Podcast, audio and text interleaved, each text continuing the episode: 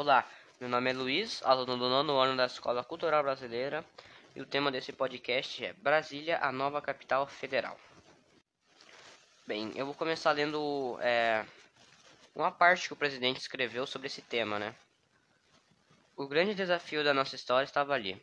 Seria forçar seu deslocamento do eixo do desenvolvimento nacional, ao invés no litoral, que já havia alcançado certo nível de progresso. Povoar seu planalto central o núcleo populacional criado naquela longínqua região espraiar-se como uma mancha de óleo, fazendo com que todo o interior abrisse os olhos para o futuro grandioso do país.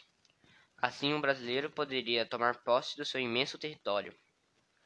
E a mudança da capital seria o veículo, o instrumento e o fator que iria desencadear o novo ciclo bandeirante.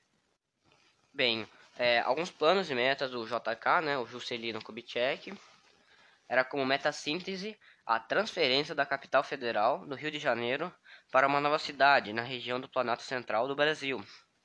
A ideia de mudar a capital federal para o interior do país era muito antiga e correspondia ao projeto de integração nacional.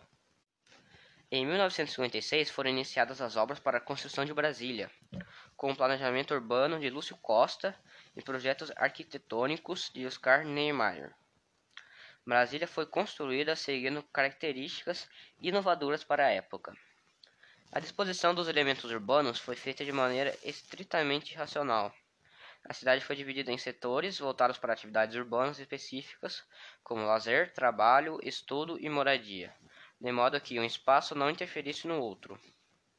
Para a construção da cidade, milhares de operários migraram de diversas regiões do país, principalmente do Nordeste. Esses trabalhadores ficaram conhecidos como calangos. A cidade de Brasília foi inaugurada em 21 de abril de 1960, tornando-se a, a, nova capital federal. A transferência da capital para a região centro-oeste, no entanto, foi criticada por muitas pessoas que alertavam para o fato que ela se encontrava distante da maior parte da população do país, dificultando a mobilização para, para fazer reivindicações aos governantes.